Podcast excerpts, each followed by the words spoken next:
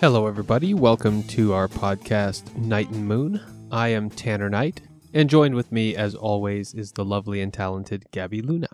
Hello. Hello. This episode will be about love, Yeah, but tell us what kind of love. our first love. Our very first love. And you may think, oh, we're going to choose some young boy and girl to talk about whose heart that we broke or that broke our hearts. But no, No. that is not the first loves we are talking about. Yes, we are very passionate individuals, and we found a thing at a very young age that made us fall in love and kind of shaped who we are as a person. And we wanted to talk about that one thing we each have and tell each other all about it, how we found it, and how it has accompanied us through our lives. That's right. And for me, my first love before I loved anyone other than, you know, my family, but before I loved anyone romantically, my very first love was music. Yeah, What was yours? yoga. That's what I thought. So we will be breaking down how we fell in love with these two things and what it was like, and hopefully recapture some of that young love. yeah. So I'm always interested to hear how how young you were when you discovered yoga. So why don't you start by telling us when you first discovered yoga? Well, the first time I encountered yoga was when I was like around eight or 10, maybe. Wow. So that's really young. Yeah, but I didn't know what it was. So that question stayed with me for a long time. So it wasn't like you knew what this thing was and that it was called yoga. I just knew that my grandpa had a book that was called Yoga, and it was like leather bound book, and all it said was yoga. and it was in Spanish, I believe. I don't even remember. And I love that book. I felt like it was my book. I would just walk around everywhere with it. And then I'd put it back in the bookshelf because I felt like that was its home. And it had its own little slot because it wasn't my book, it was my grandpa's book. um, but I felt like, I don't know, like I love that book and I would, it had just a few pictures. It was one of those old books that don't have pictures. And the in the middle of it there was some pictures of a of a yogi um that was just you know doing some padmasana which is just like a cross-legged pose and i would just sit around and, and do the poses there and So you were you were looking at the pictures and you could tell that the poses themselves had value. no i couldn't that's that's the dumb part of of this story is that i had no idea what it was i remember asking my mom and actually i think she told me that that was a book that had been given to her Mm. But I feel like my grandpa actually used that book because I do recall him waking up and doing exercises in the morning that were very yoga like. Like just before he even brushed his teeth, he got out of bed and stretched for like five minutes. That's. That's pretty forward thinking, I would say. Uh, he had bad back, like a really bad Yeah. back. So that kept him from, you know, like straining his back. You know how like sometimes you pull your back and you can't move? Yeah. That would happen to him quite often. So So he didn't really have a choice. I mean, you can choose to not do it and hurt yourself. I, so he does have a he did have a choice, and he did it because he didn't want to be in pain. I guess Hmm. because that was like something that happened to him a lot. Um, but I still didn't get it because something told me that it wasn't just a workout because my mom could not explain it to me. So it just stayed with me the the feeling of yoga. It's such a weird word, right? I didn't know Mhm. what it meant. I've never heard that word before, not in English, not in Spanish. And I was like, what does it mean? And why can't anyone explain it to me? like, how weird. Wouldn't you be super intrigued by something that people can't explain to you? Yeah. And then I've told you before, um, but I don't think I've told it in the podcast that once we moved here in 2001 in Utah, Steve Ross, the yoga teacher, had inhale in the oxygen channel. And I just remember my mom rushing into my bedroom to let me know. Remember when you asked me what yoga was? And I totally remembered, even though it was like like eight other years that had passed in between the you know that time because we had moved around and I didn't keep that book when we left my grandpa's house. I left the book where it belonged, you know. Yeah. Um, I wish I had it. That would be so cool, but I don't have it. Um, and then from there, I just remember always doing yoga, and I I never defined it. I just it felt it didn't feel like exercise because you know, and if you know me, you know I don't like to exercise. I don't like competitive sports. I just don't like any of that basketball, volleyball, none of that shit is just not for me. I like to quote Coolest, I don't want balls flying around my face at any times for the most part. um doing yoga and then resting at the end was the best. Like even though that the poses were super hard because uh, Steve Ross's classes are not easy. They were vinyasa and I was doing all the poses wrong, probably too young to like hurt my body, but I remember pulling muscles here and there cuz like, they weren't I didn't know what I was doing. But I remember that the harder I worked, the more I relaxed at the end and that like I seriously to quote every yogi girl's t-shirt I did it all for the Shavasana. Like seriously. and that is I fell in love and it's been like my best friend. It's not even like it's like a guide, but like a friend with like yoga always helps me because yoga is everywhere. I don't know. I guess I, I feel like you have a very similar view of music and, and I'm intrigued by you. So how old were you? I was zero. earlier than I could talk, probably. Yes, it was zero because music was always a very important part of my family growing up. My dad was a bluegrass musician, as was my mom at that point, in fact. And they were both gigging musicians in the, the early 80s, late 70s. It was always just assumed that my brother and I were going to be musicians as well. And we were. We both took different paths. He, he picked up the guitar like my dad, and I ended up focusing more on voice and having a career in opera, before I could formulate thoughts, I could express myself with sound and music, I think. And uh, it wasn't very complex at the beginning, but you know, that's where you start. And I remember specifically like road trips with my parents where we would drive to my grandmother's house in North Carolina where we would intentionally harmonize with one another like in the car so like sing songs and my Aww. mom would try to get us to understand harmony and making music with other people wow and it was always just a part of things and i can't really separate it from my childhood because from the earliest days of my recollection there was music there and music happening at a pretty high level as well my my dad was a very accomplished banjo and guitar player and singer and songwriter. My mom was a very accomplished bass player and mandolin player and singer. And we were dragged to all of these bluegrass festivals as kids.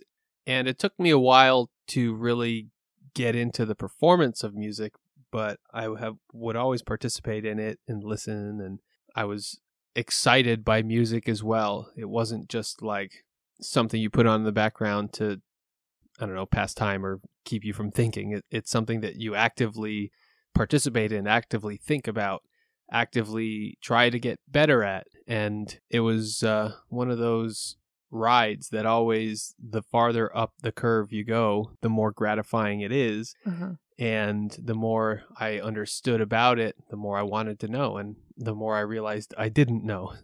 Well, when when did you discover your first instrument or like how did that happen? Well, it was always my voice. I I oh. sang from kindergarten on. like I was really? put put in grade school and expected to be to carry the the chorus or whatever I was put into.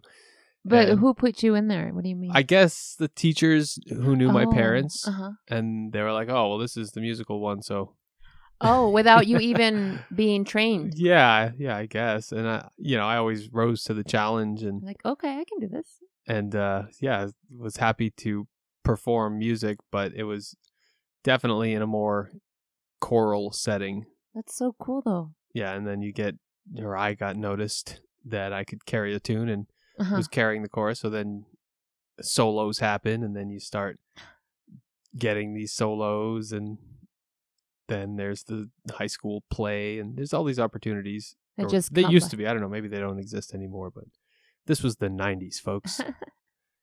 no, that's really cool that that was your instrument. When did you personally start to feel one-on-one connection? When it it wasn't anymore. It wasn't just like your family and your mom you know, guiding you to harmonize? When was it like, oh my god, this is my yeah, thing? good question. I I want would to hear that.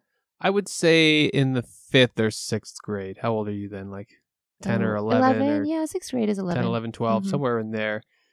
Yeah, I was starting to come into my own as a little singer. Oh, so. Luis Miguel stuff. I know that's what I'm thinking. I'm like, oh my gosh, but he wasn't having emotional breakdowns on stage, like no, I through through a beautiful voice. no. But yeah, I was just singing the solos in the little chorus Mhm. in grade school and then it was uh it was 6th grade when I was yeah, I was asked to be just an extra in the school play or something like that at the high school play and so I was like the youngest kid or one one of two or three other kids that could basically be bodies on stage. Because no other kids want it, or yeah, no other kids wanted so I was like, "Oh, th- this is cool. I can be on stage and dick around. That's fun." So like the musical kids from the elementary will were taken over to the high school for that. Yeah, yeah, just a couple. And again, it was mostly just to be bodies on stage. Yeah, yeah, but, But- that's cool. Uh, you know, that's where I've got my first taste of the stage, and from there, I was really interested in the attention that you receive from being on stage and performing successfully. So, I received more of that attention as I continued to Like in what way? With adults or just like girls or just all everyone? of the above. I mean, All of them. girls was the most important one, but you know, I I always wanted to be perceived as someone who knows what they're doing, I guess, someone who's good at what they do and hmm music and being on stage came easy. So that was like, oh, I can just I could literally just dick around and you know, crack jokes when we're not serious or on stage, but then once once we're on stage, you know, just turn it on and everybody likes it. So hey, Yeah, this this love of yours opened so many doors for you. It did, and I didn't necessarily have any gigantic prospects out of high school as far as what I was going to do. So I was like, again, music comes easy. Can Mhm. I do a career in music? And I didn't have any idea what that looked like, but my negligent guidance counselor was like, "Sure. Here are some music schools. Oh no. This is a great idea." it's like looking back what okay actually that's a really good question looking back now what what do you wish you would have done with school well tell us first what you did and then tell us what you would have done differently Well, okay. So in any event, the progression goes around sixth grade. I get involved with music in a more theatrical way and then go onto the stage and do the high school musicals and participate in high school jazz choir, which Mhm. is like the elite chorus, Ooh, And- are you moving at all or just just singing just singing. This is all just, well, I guess there's some for jazz choir though in, no, not for jazz choir. That's all just standing there. It sounds like it might be, uh-huh, but it's i'm like jazz are you and you also did jazz hands so uh, no, no jazz hands. This was just jazz music done by a small choir. But Uh-huh. so from there, I was pretty good at music. Did all the all-state stuff in New York, which is a pretty big pool of kids to be a part of, and uh, went to college for music education, but doubled as a music performance major. So wow it it sounds fancy, but it's it's really just two kind of similar majors as far as the requirements go. So I was able to double up. so that's basically saying that you can teach and you can also perform Uh, yes, I guess so. That's But- cool. But a lot of people get those same exact degrees who can do neither. So- and I'm not saying I'm the best teacher or the best performance uh, by any means, but but you tried your best I did. I did try my best and achieved a Mhm. fairly high level of success doing it. Yeah, check out his YouTube channel for old old performances Yeah, you- at Tanner's favorite things. you can do that if you want, but you don't have to. um, but so I went to college for for music, not really knowing what that looked like, and spent four and a half years doing those two degrees. And then from there, it was like you can't really do much with a bachelor's in music unless you want to go into like a elementary school or high school teacher type situation and teach Uh-huh. and I just wasn't interested in that. So I went on and received a master's degree from the University of Maryland in just straight up opera performance, just Wow. as specific as it gets. And uh, there was seven people in my entire class, and we just did nothing but opera and music performance. That's cool. But look, so to answer your question, to look back on it, I don't think that those degrees are very valuable in a lot of different contexts. For me personally, I made it work because I got the skills I needed to translate them across a number of different careers, but I didn't know that I was doing that at the time, but I did. But ultimately, I probably would have chosen to go to school for engineering. wow, that is such a different thing. Yeah, but knowing what I know now and working in the industries that I've worked in, I see the value of engineering and how that will never it will never not be necessity. It will always be needed. Yeah. And I think that uh, it's a skill that can also be very rewarding as Mm. well. I can see that. But the world has many engineers and not a lot of your voice. So no, but I, I'm happy that you developed it, though. Um, yeah, and, and we can talk about how it developed later, but yeah. Uh, I would like to hear more about how you developed your love of yoga after you kind of discovered this mystery book. Yeah. Well, I continue to do yoga with Steve Ross. So this is a, on YouTube at this point, or still? No, on Oxygen, it was, I, I, was network. 16. So all throughout, so I finished up high school and I continued to do yoga. Then I left it a little bit. I like kind of didn't incorporate it in my daily life until around 20 or 21. So like from 16 to like 18, I did yoga. And then I took a little bit of a break for, I don't even know what reason. I guess, you know, I, I picked up working and going to college. So I was doing both. Yeah. So I didn't really have time to move my body like in any other way. So I was just doing that. Well, and you say move your body. Were you affixing the labels and the names of the poses to the poses at this point, or were you just doing the movements? I was just doing the movements. So when did you get interested enough to actually start learning the names and studying yoga? Wow. Um because I didn't really understand what it was to this point still. And then once I got back I, I have to tell you, I have to continue with my story because Okay. in order to get to that, I have to tell you, I picked it up again because my back was hurting so bad and I had like a bunch of steroid injections put in my back because I had a ruptured disc Hmm. um, on my low back and then on my neck too. Um, I think I just had a bad back, or maybe like um, a few accidents that I had, like one at the store, and then I was rear-ended too from my car. So, kind of just messed up my back. That nothing was working, and then the, one day the doctor was like, uh, "I can write you a disability form. I can put you as a disabled person, but you're 20 something, 22 or whatever, whatever age I was, because this this whole therapy took years. It was like Yeah. two years of therapy." Um, and nothing would get better. And to to look back at it now, it was totally emotional. This was my body breaking down because it was just too much. Like my situation was just too much. It's always just been really stressful. I don't like if I talk about my past. I've always just been on like reaction go mode, avoid the next tragedy until I got here to like ten. um, and that's like me relaxing now. But other than that, it's always go go go. Don't relax and so yoga had been the only thing and then i remembered it and and i picked up an uh a dvd that i found. I don't i think at, at a tj maxx i found a dvd Who was With- the? i think i've told you before that i had a dvd with jerry hall and some british uh yeah some british yoga teacher. I don't even know who they were. I have tried finding and i can't even find that but it was a great it was like way different than what Steve Ross would teach because his was like very fast and vinyasa like flow, flow, flow and harsh, almost very warrior like, right? And I was young, so my body was fine, but I was broken. I I could not do those fiery ones. And and all throughout this time in between, I still sprinkled yoga and I had some other DVDs, but nothing like the Jerry Hall one. Like I loved I know that you make fun of it, but if I still had it, I would probably still do that routine because it was just it I was don't make perfect. fun of it. I, I know, but it's it's awesome. funny, right? That it's just Jer- Jerry Hall, and she's not a teacher. She's not teaching. She's just being guided by a teacher. she just likes yoga a lot. I know, and she looked beautiful, of course, in her long legs, leotard legs, just beautiful. And it was like an old '90s, and this was the an old '90s DVD, I think, and it was in the early 2000s for It's- me. It's like pre Paltrow. Yeah, yeah, totally. way, way before. It was when Jerry Hall was the perfect ethereal looking creature.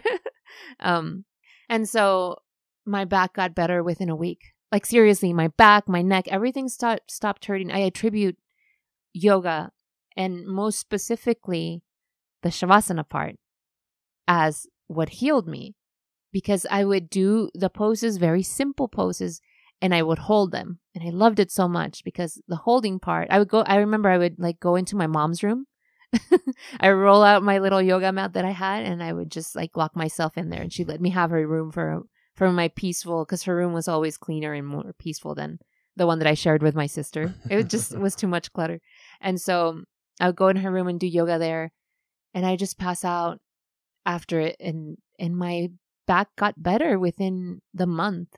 It's just beautiful to this point I still was not interested in the name of the poses because I didn't realize that there was names for every pose. I still didn't get it. Like I would hear being guided and like the teacher would throw out a name and I'm like, okay, but I didn't get it. I still didn't get it that there this was a whole almost I don't know, there's just so much more. I I think that I knew that in order for me to understand yoga, there was going to be a lot more studying than just I got to figure out what the poses are called. Mm-hmm. And then one day I was working, I used to work at Discover Card. I I love that that job. I used to love that job. But they had like a gym and this little open area of the gym was just free and you could use it and I would go in there in the mornings and do yoga there. And then I had a girl tell me, "Hey, you should teach yoga." and I looked into it, and the I had no idea you could teach yoga. I didn't know that that was a thing. I had no idea. She told me, and she just gave me the information on how to get certified because she's like, "We'll hire you here." Like, oh, okay. I didn't know. So I I remember back in the day you could get certified. This was maybe 2006. You could get certified through Yoga Fit and maybe other programs, but I was just much too dumb and young to understand what yoga was about still at that point. So then we left to Mexico in 2009 and I continued to practice yoga all on my own just to be able to manage stress because just life continued to get stressful and I would use yoga as a timeout for my for myself and as a as a healer of any pain or suffering. um and then when it was time to come back here in 2011, I don't know. I feel like my main goal, that little that little seed that girl planted, you should become a teacher. That became my goal when I came back, and that dro- that that drove my entire time since I came here all on my own. Um, yoga has been a huge partner for me, like my best friend, and what a goal, a focus to stay in, you know, a specific lifestyle and just life and health, I think, as mm-hmm. well.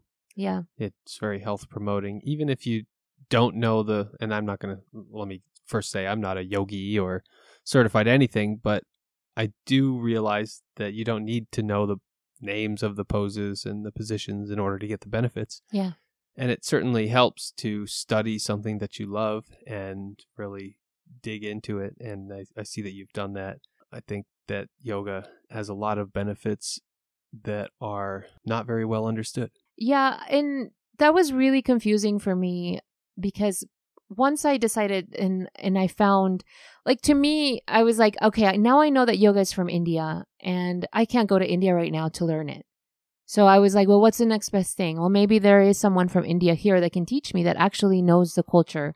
And I did. Like my first yoga teacher was from India and he did teach me the discipline and and just like just a little extra. I feel like that was the best, just having someone that actually experienced growing up like you did with music. Grow, he grew up with yeah. yoga. So it was completely different. It's like as if you were to teach a musical person or someone music in their 20s, you yeah, know, like. Yeah.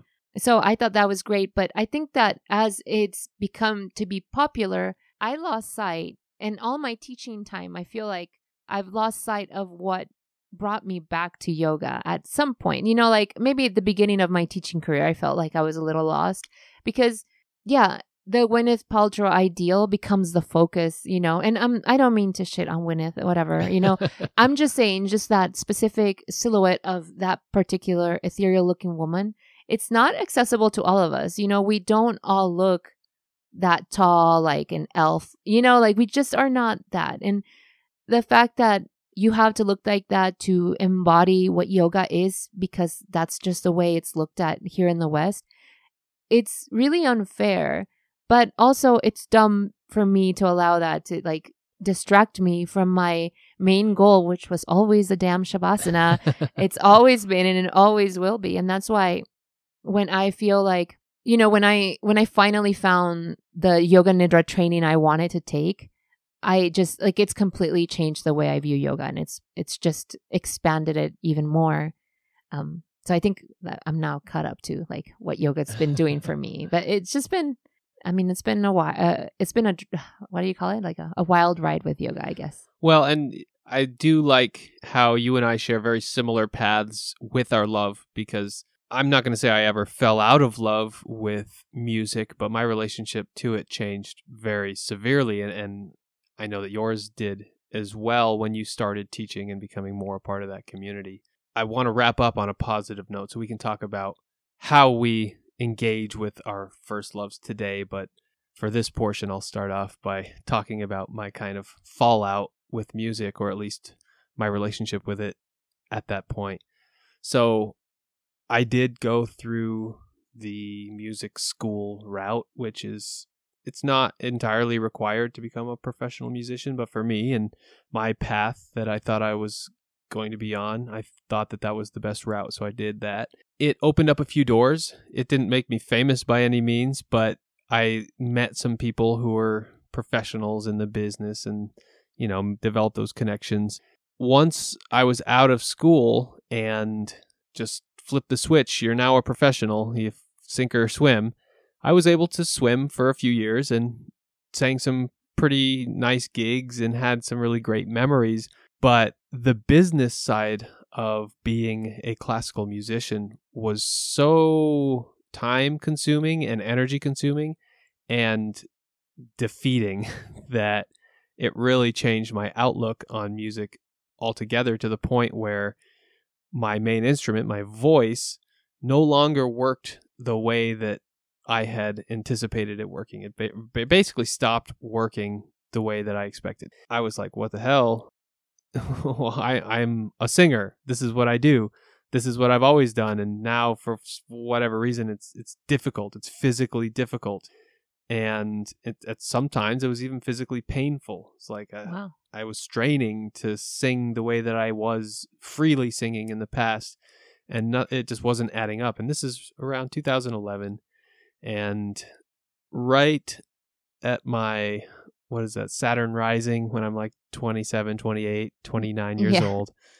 It was a real wake up call. It was like, okay, this is happening to my voice and, and my body basically because my voice is part of my body and it's like okay what's happening do i need to take lessons again and or which you know you never stop taking lessons but i i hadn't taken lessons with my primary teacher in a while i've been working so i started taking lessons again more regularly and the teacher that i had worked with professionally at that point he was like do you really want to be doing this? he like asked me.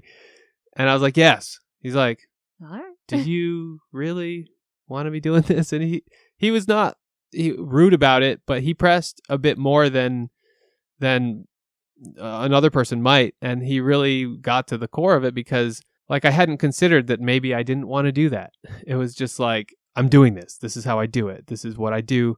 These are my skills. I've locked and loaded myself into this career let's do this and it just wasn't happening physiologically and uh, i had to really take a step back and ask the tough question well why and it came down to the fact that i i just didn't like it anymore i didn't like the business i didn't like the process of getting hired seeing people get hired that i didn't think were as quality of an artist as i was and this was also before my ego was entirely destroyed as well. Uh-huh. So there was some ego in play. You know, I did this until my early 30s, and now all of a sudden it's not working. So what next? Well, I have two questions. First of all, the the first one is actually about your teacher who asked you if you really wanted to do that. Did he get to the bottom of it in that same day, or no? Definitely not. He asked that you was, over time. Yeah, that was a question that had to sit with me for a while. And I started really asking myself,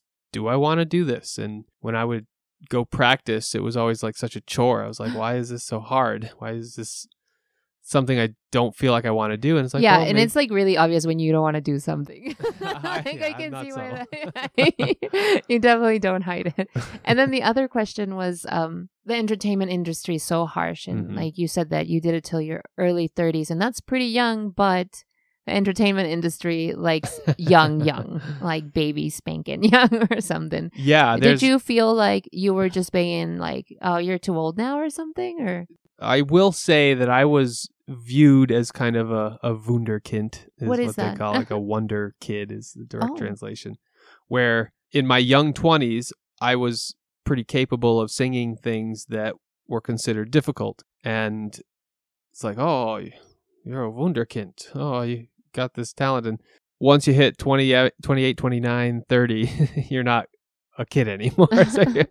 so there was a little bit of that. The the wunderkind had worn off, and I was just another dude, I guess yeah. but it was it was just not fun and there were long stretches in between gigs where i was like really destitute this was probably the poorest that i've ever been just from money just It's so crazy because you're like an artist of such a perfor- like of an art that's only enjoyed by super wealthy people, but you're super poor. that's that's really one of the main dichotomies that kicked my ass the hardest was mm-hmm.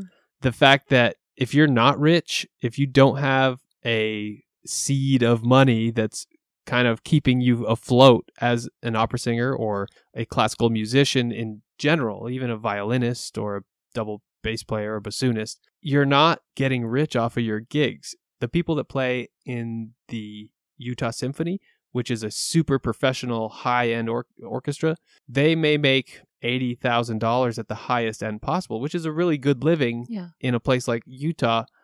But when you're starting out, you're not making that. You're making, you know, forty thousand dollars and living in a shitty apartment. And And it's not like it's a steady income. It's like it can be like a really good month, one month, and then the other months are like kind of dry. for my case, yes, Yeah. yeah. For a symphony orchestra job, it's kind of the opposite of that.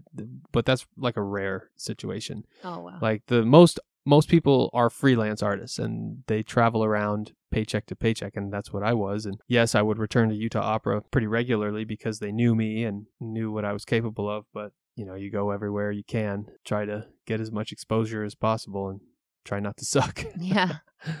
but I was sucking towards the end so my reputation was not very good I don't think Or was it like running? Like, oh, he's not. His voice is not the same anymore. probably yeah Damn. I, I don't even know if Was that in your mind though? No, no, it wasn't. Um, I just wanted to be able to perform to the best of my abilities, and it just wasn't happening. So I ultimately decided that it was not worth resurrecting that career in any way, shape, or form. I totally cut ties with the career of music performance and went into a, another career where I was more tech support, I guess is what you could call it, where I learned a whole industry about around engineering and engineering computers and software. And I will say that learning music is a skill that translates to learning about another career. So I always felt like I could learn that career pretty easily just by applying the same principles that I would learn music. hmm And, you know, it was a pretty smooth transition. I ended up working at a career that afforded me a lifestyle that I was more looking for, one that opera could never have afforded me, even if I had started singing at the Met. Like, you still don't make a shit ton of money there. And, Yeah. And it's not consistent. It's and not. it's not consistent. So, And you would be living in New York. uh, probably, or some other big city uh, outside of Utah. But I think you were also ready to like just settle down a little more, like not have to travel. Was that a thing? Was that a factor at all? Yeah, I did a lot of traveling as an opera singer, and I kind of liked it in my twenties. It was kind of novel still, and yeah, you're young. jet set lifestyle. You know, Yeah. you think it's cool, but even though you're still counting your pennies trying to buy some McDonald's, Mm. Yeah, it's not like you have the money to like Enjoy live it. luxuriously. No. I mean, you may have it put in like good hotels, right? Or yeah, actually, uh, the no room service though. no, I no, that's on you if you want to buy. So the the career of a classical opera singer, a classical musician, was was probably the hardest part for me, and it eventually made me determine that that style of music making was not the uh, the preferred method for me. So I'll I'll talk more about how I make music now, but I'd like to hear about your I don't know crisis or whatever the Not transition. crisis. I think that you know both of both you and I have this love for these two you know things, yoga and music. But those two things are our teachers, you know, like they teach us, and I think that they both can be totally taken over by ego. Totally can. And I think that's when things go wrong. And if you start listening to your ego instead of like your intuition or your body or spirit or whatever, then that's when, you know, the the unbalance of the body can happen. And yeah, I feel like I injured myself a lot doing a lot of my yoga trainings. Um ultimately I fell out of love of teaching yoga, but not because I don't want to talk about yoga. I feel like a yoga teacher or a, a person who teaches yoga just speaks it. And that's what what I want to do. That's that's where I want to be. The ethereal yoga Gwyneth Paltrow creature or whatever. There's a room for that, but it's uh, there's not room for me there because I just don't look like that and I, you know that's not what I want to be either. No, and I think that you're you're there. I mean, everything that you do is imbued with the same attitude that you take to yoga. So I Yeah. think that it is just exuding from your words and actions. I would hope so. I I love it so much and I think about it all the time. Maybe maybe a little more than I think about you. Sorry, babe. Okay, You're like. I think about music all the time. too. I, Uh, mostly just music gear. I'm just like, oh man, the Telecaster's sweet. you know, yoga doesn't have gear, but it does have a lot of books. So Well, and those yoga- are kind of my Th- love. that's not true. Yoga does have gear. There's a, a uniform. Oh yeah, the uniform. And if you don't see, that's the thing. Okay, so my experience when you know, if you try to start a career as a yoga teacher, you think that your your only way of being a yoga teacher is to like become kind of big in your little area and like you know teaching yoga festivals which i taught in yoga festivals because it was like my yoga teacher putting them together and i would volunteer my time a lot but it didn't mean that people like would like go to my classes like ah they would Well- go sometimes to my classes because there wasn't room in other classes and so they would come to my class like and you should never be doing it to get famous at teaching yoga. That's like and I wasn't, but I was like, well, I also, you know, I was trying to make, you know, carve my way into to like be able to quit my regular job and Yeah. actually just teach. Mhm. But at the end of the day, as I, you know, I, as I kept, continued to teach and I taught other things too, realistically, it wasn't working out for me. Like I can't even see myself teaching class after class. There's girls who do that and they're amazing, or teachers who do that, guys too. I guess yeah, it's Uh, more but- than but- just girls. Yeah, no, th- there definitely is a lot of dude teachers out there that are also amazing. I mean, I started with Steve Ross b- by his show, but that's just not for me. I think that trying to teach just because I didn't really understand and quite grasp what yoga really was, I wasn't really teaching the correct way. Not not maybe poses okay, but not yoga yoga. Yoga is so much more than just the damn poses. And and I think that that's not not yoga teaching became disappointing to me yoga has Mhm. never disappointed me uh, i love yoga um but teaching became disappointing just because i found myself competing or trying to be like oh my gosh this dude this girl made so much more money than i did and i put so much more and actually this person stole all my ideas on her workshop and and now mine only had like a few people like what am i doing wrong? What is it? What and i would just beat myself up and then and it might sound like a cowardly thing to do to quit but it was actually really hard for me to quit because i love yoga and i felt like i had to give it up in order to To take it back, I guess. to tame my ego or not no, I, tame it I don't but, think that's cowardly at all. Or to- yeah well it's cowardly to not continue to compete and you know like continue to um try and get a bigger class or more people no, but that's not performing. I'm not in the performance business. To me, teaching yoga is not a performance. Exactly, and that's- and if you get a teacher like that, I just want to disclaimer: don't go to her class anymore. Like a person like that is not a good teacher. It's just not. That is the main point. Is that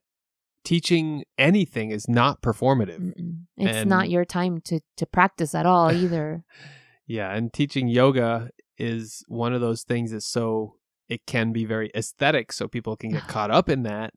and that's more about what I was saying with the uniform is the the, The yoga uniform. pants and and the the the bra top is just another extension to help people stroke their ego in a lot of cases and It's I'm just not saying in every case just it's just at the end of the day, you know I lost sight of what I love the most, Mhm. and it became the stupid uniform and the stupid little things that I don't really care about. Like yeah at the end of the day, I felt kind of like the girl from The Devil Wears Prada, and I don't know. Have you ever watched that movie? yes You know how she she says and relates it to just like giving her life up for stilettos and stuff Mhm. like that.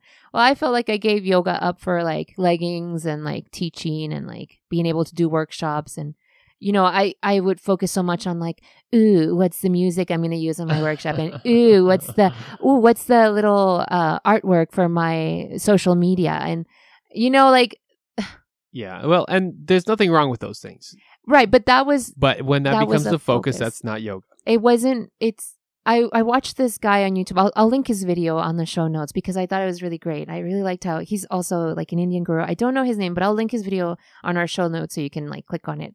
Um, but I I watched him say that when you teach, like as a person, if you are teaching the wrong yoga, things don't go right in your life. And when I took the decision to quit, I feel like things started going better for me. And now that I choose to teach, like, because I remember after I quit teaching, I even tried it again for a little bit, but teaching like another form, which is an aerial yoga form. And I really like teaching that. And I feel like it's a little different and it brings out a, a tender side of me. but yoga itself, because it's been so hard for me to teach, it just like teaching yoga made, made it so, made me feel so resentful. Um, I forgot what I was saying. What was I saying? well it's easy to get caught up in the whole the details of it that are not related to the core but i think that what you have done is stripped everything away and you do yoga at its core now and when you do teach yoga whether it's yoga nidra which i want to talk about next Oh, yeah. uh, or other yoga i think that you do it in such a personal way that it resonates with whomever is on the receiving end of it it's not the people who are looking for a performance it's just that it's authentic and it's the type of teaching that yoga sh- should really have Yeah. And I feel like here's this is what I was going to say that I forgot is or what I was trying to get to is that at a certain point I felt that the podcast was going to be the way that I taught yoga. And not just mm. this one but because we I have my other ones, the Lonely Girl Lifestyle and the Mindful Luna where you can find yogic talks and yoga nidras there. I'll link them in the show notes.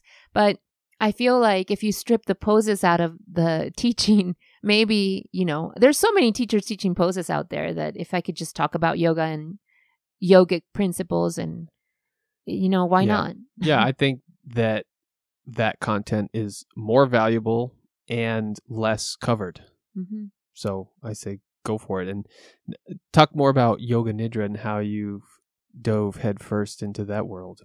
i had this one training on my radar from the amrit yoga institute i finally had it all set up and i knew i was going to take it and i was going to take this other training but then it was 2020 and corona hit Wah, wah. Wow, wow. So one of the other trainings that um, I don't even remember what it was, um, but that one got canceled, and I never even heard about that one again. Uh, the Yoga Nidra one from the Amrit Yoga Institute, they were going to come here in person to teach it, and so I was really excited about that. I was just super, super excited to at least experience it and know what it really was about because I just sat there and listened to people teach or read a script of yoga nidra. I have done that before. I've been in a class where a girl reads yoga nidra and I never experienced anything. And I used to blame like myself for not knowing how to meditate or relax because it was really hard. And I think that that was mainly the the issue, but yoga nidra had been in my radar and my very first teacher my my teacher from India actually told me that I, that that was my biggest um like I was always going to be a, a relaxation teacher, which I felt like it was also really harsh because he told me, You're never going to be a power teacher. You're always going to be really good at relaxation. Well, Yoga Nidra is your thing. And then at That's the, okay. yeah, um, but I, I went the other way. I kind of wanted to prove that I could totally do the other. But Yoga Nidra is still in my radar, and I knew I was going to still look for it. he told told us to just look for a script and read it. But it and he told us that it was like sleep based, but it wasn't that much. But once I got into the Amrit Yoga Institute and once 2020 hit quarantine style, all of their entire training went online. So in 2020, I took their in- immersion, their uh, practitioner training, their advanced practitioner training, and then in 2021, I took their Yoga Nidra kit. So I've done all of all of the Yoga Nidra they can offer. And then after that, since I did the Yoga Nidra in 2020 in January 2021, I continued to do Yoga Nidra every day for then until now. And I've taken coaching with my teacher, Renew, and it's with me. Like, I don't know how to explain it anymore. It's just with me. Like, I can't speak without speaking about with it. It comes through me. It's kind of like when you just like stand around and hum. It's the music's with you. I just feel like that's how I feel like I am with yoga now. Yeah, and you can just tap into it and relay it. And I think that there's no one better to provide yoga nidra for anybody. So Thank you, baby. you should, if you are a listener of this podcast, you should go to the Mindful Luna and check that out right after this episode. Yes, there's a new episode there with a meditation to help you let go. But basically, Yoga Nidra is just a sleep based meditation that helps you kind of relax and heal the body by allowing you to go to like a subconscious level that kind of allows you to release the healing powers of the body. It's really cool. There's a lot to learn from it. I can link some information below. But what about you? What other secrets and Well, I'd like to talk about how I enjoy music now because, Mhm. as you know, music is a huge part of my life and just it's what I want to be doing most times of the days making music or thinking about music or talking about music or purchasing musical instruments, you name Yeah. it. So instead of singing opera on a stage, which requires an orchestra, a costume department, a conductor, a an audience. All of these things are expensive, and uh, instead of doing that, I now have all of the means of making as much noise in the basement as I possibly could ever want. So yes. around 2014 or 15 maybe i kind of got the bug to play my dad's guitar because my dad like i said was a bluegrass musician he passed away in 2009 and both my brother and i received one of his acoustic guitars and i picked i picked it up and i was like this is really hard to play and i want and it's not very loud so i was like I want loud. you know what? I'm a friggin' adult. I'm going to buy an electric guitar. So I decided that the electric guitar was where I was going to focus my musical efforts. I purchased a Gibson SG, which was the guit- How? Where? Like Uh, I think I want to say like eBay. Maybe it was Reverb early on, I want to picture you going to no, music- it was uh, online. It was guitar guitar what's it called? guitar center. I did not buy it in person. I bought it online. Dang it. and it was a great guitar. I bought a Fender amp, just a Fender Champion amp, and rocked with that for a long time, and was terrible at guitar, and was it was cool because I was learning music from scratch as kind of like a beginner, even though I did have a basis of musical theory, harmony, rhythm, and all the other elements of music. I had an understanding of that. It made learning the guitar a lot easier, but I was just learning a new instrument. And I, uh, believe it or not, I did not learn how to play guitar growing up. I played a little bit of bass, but overall, I focused on the voice. So switching over to electric guitar was a huge sea change for me and an undertaking. And I still consider myself a student of the guitar. And I've since taken on the electric bass as well. And then I've purchased a drum set on top of that. So I have all of the makings of a band. I have my keyboard from when I was a kid here, And his an, un- voice. an undisclosed number of guitars and basses, and a vo- vocal PA here. So we we really have a good time with my friends and I. And Gabby and I record music here every now and again. We Mm-hmm. have all kinds of different tracks that we're interested in. working into um, blending our loves together, music and you know yoga and meditation. We did that early on, actually. Yeah, we had a a workshop that Yeah. we did for New Year's where I played the keyboard and provided ambient music to Gabby's yoga. And Those felt really good, actually. It they felt didn't great. feel like we were performing at all. no, felt- it didn't feel like it was a performance. It was it was an experience. And that's more of the music that I'm into now is creating experiences. And yes, I do spend a lot of time recording sound just because why not? I got all these instruments here. I've got a lot of recording equipment from my parents because they were professional musicians. So why the hell not? And, yeah. uh, Sometimes he's down here and it sounds like there's at least three people down here. Just him. yeah, I try to do the That- one man band thing. Yeah. It's pretty amazing. So that's how I enjoy music now is mostly through not performing but playing in the context of a band Mhm. and I've got a few friends who come over and play and I actually have some other friends who have their own spaces that I can bring a guitar to and plug into so get plenty of opportunities to play but To still enjoy your love. yeah, it's it's much more personal now because I'm not singing for affection or for money or whatever. It's just like, all right, I want to make some music. I've got some cool sounds in my head and my hands. Let's see if we can make something out of it. Yeah, I think I think that what happened to both of us is that we thought that the only way to take our loves or our, you know, passions was to perform because I Yeah. feel like that's society. It's just like, oh, dance for me, monkey, dance for me. And there you are, true. like an idiot, trying to like, you know, create a, a name for yourself or a career. And it's like, wait, actually, this is not even what I like to do anymore. yeah. like this teaching yoga to people who don't want to hold a pose, you know, it's just not for me. It- Mhm. I'm okay if you don't want to hold a post. That's on you. Uh, try it if you dislike it. it feels really good and it's very challenging and it trains the nervous system. yeah. but when we lost sight of it is when we started putting more emphasis on the performance of it all and on the career path. Yeah. But that doesn't necessarily mean that that's not our path. It was just, you know, like a tree, there's many branches and Well, we just and had to find a branch. honestly, 10 years ago when I was having my crisis or whatever, Uh-huh. YouTube or Twitch and all of these other streaming platforms were fledgling or didn't exist. So the notion of being a content creator on your own salt was it was not something that I could just transition to, but the fact that here we are 10 years later, Yeah.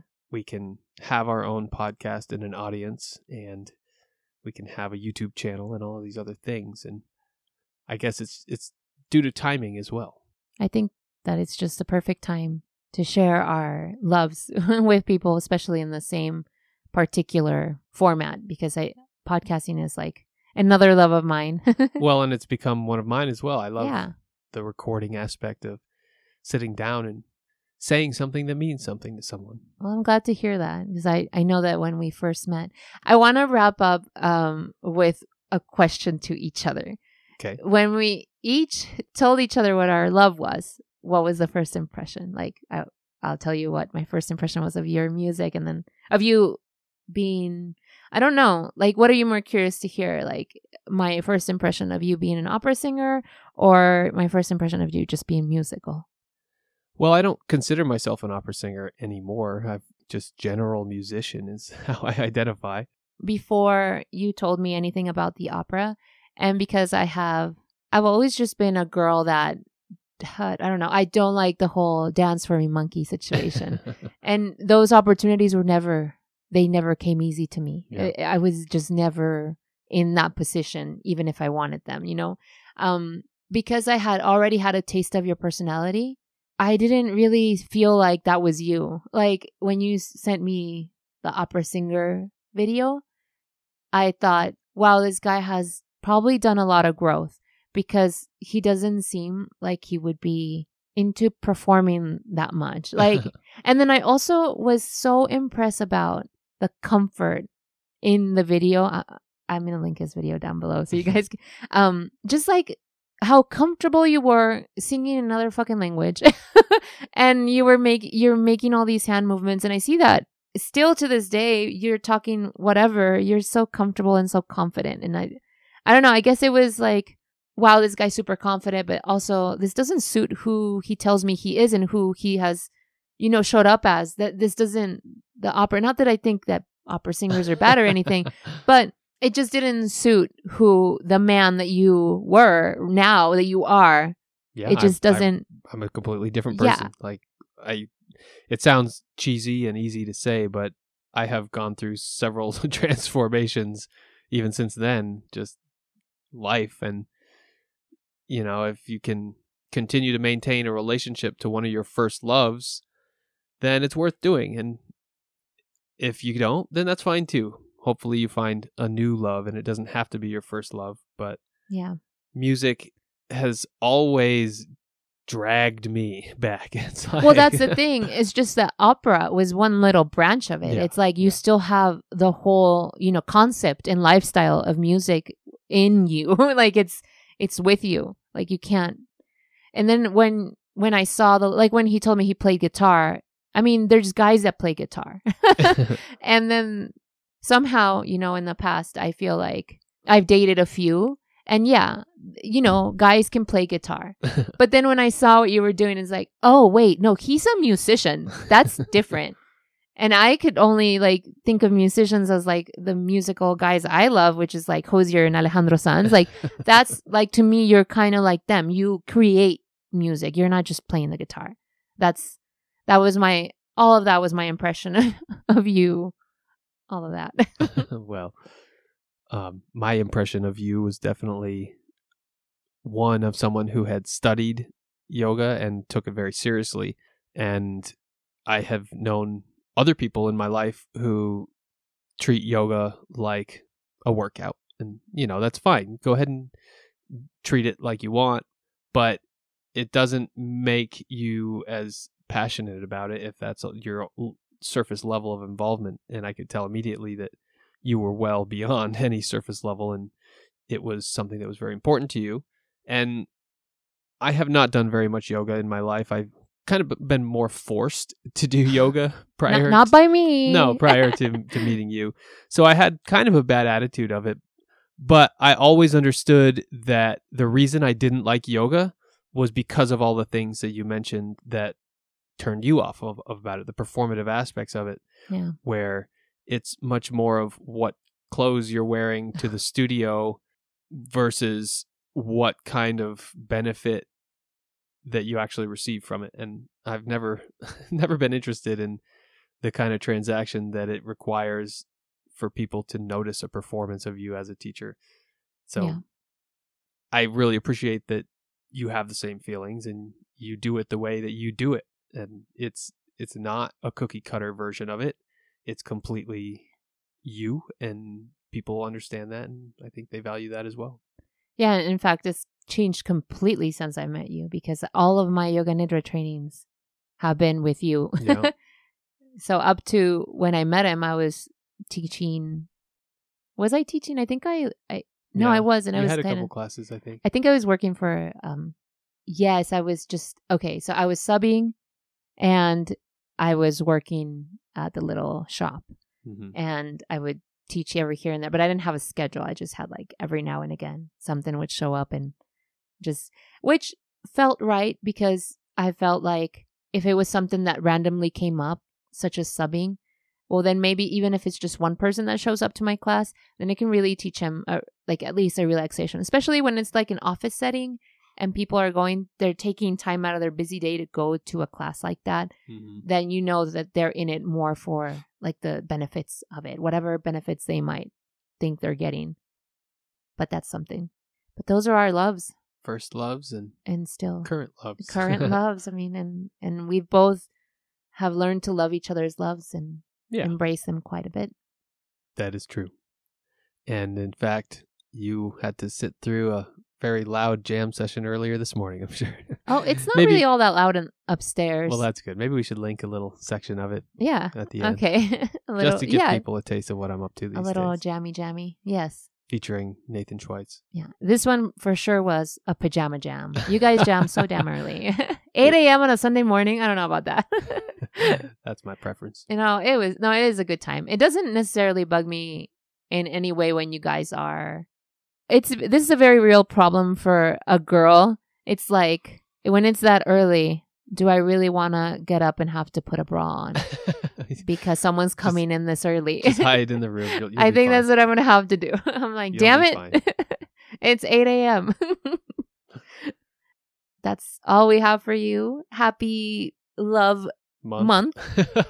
we'll have we have how we met we have this episode and many others that we'll come up with hopefully and tune in yes, we appreciate you taking the time out of your busy schedule to listen to us talk about the things we love. Hopefully, they inspire you to start a conversation in your life or even with us. We'd love to hear from you. Send us a comment. And if you have any questions or comments, we'll address it on one of the future episodes. Mhm. You can find us on our social media, which is linked below. That includes Instagram, YouTube, Facebook, you Yeah. name it. check out the show notes they have good information good good links Good check them out That's right. So thank you for tuning in. We hope to see you on the next one. Bye. bye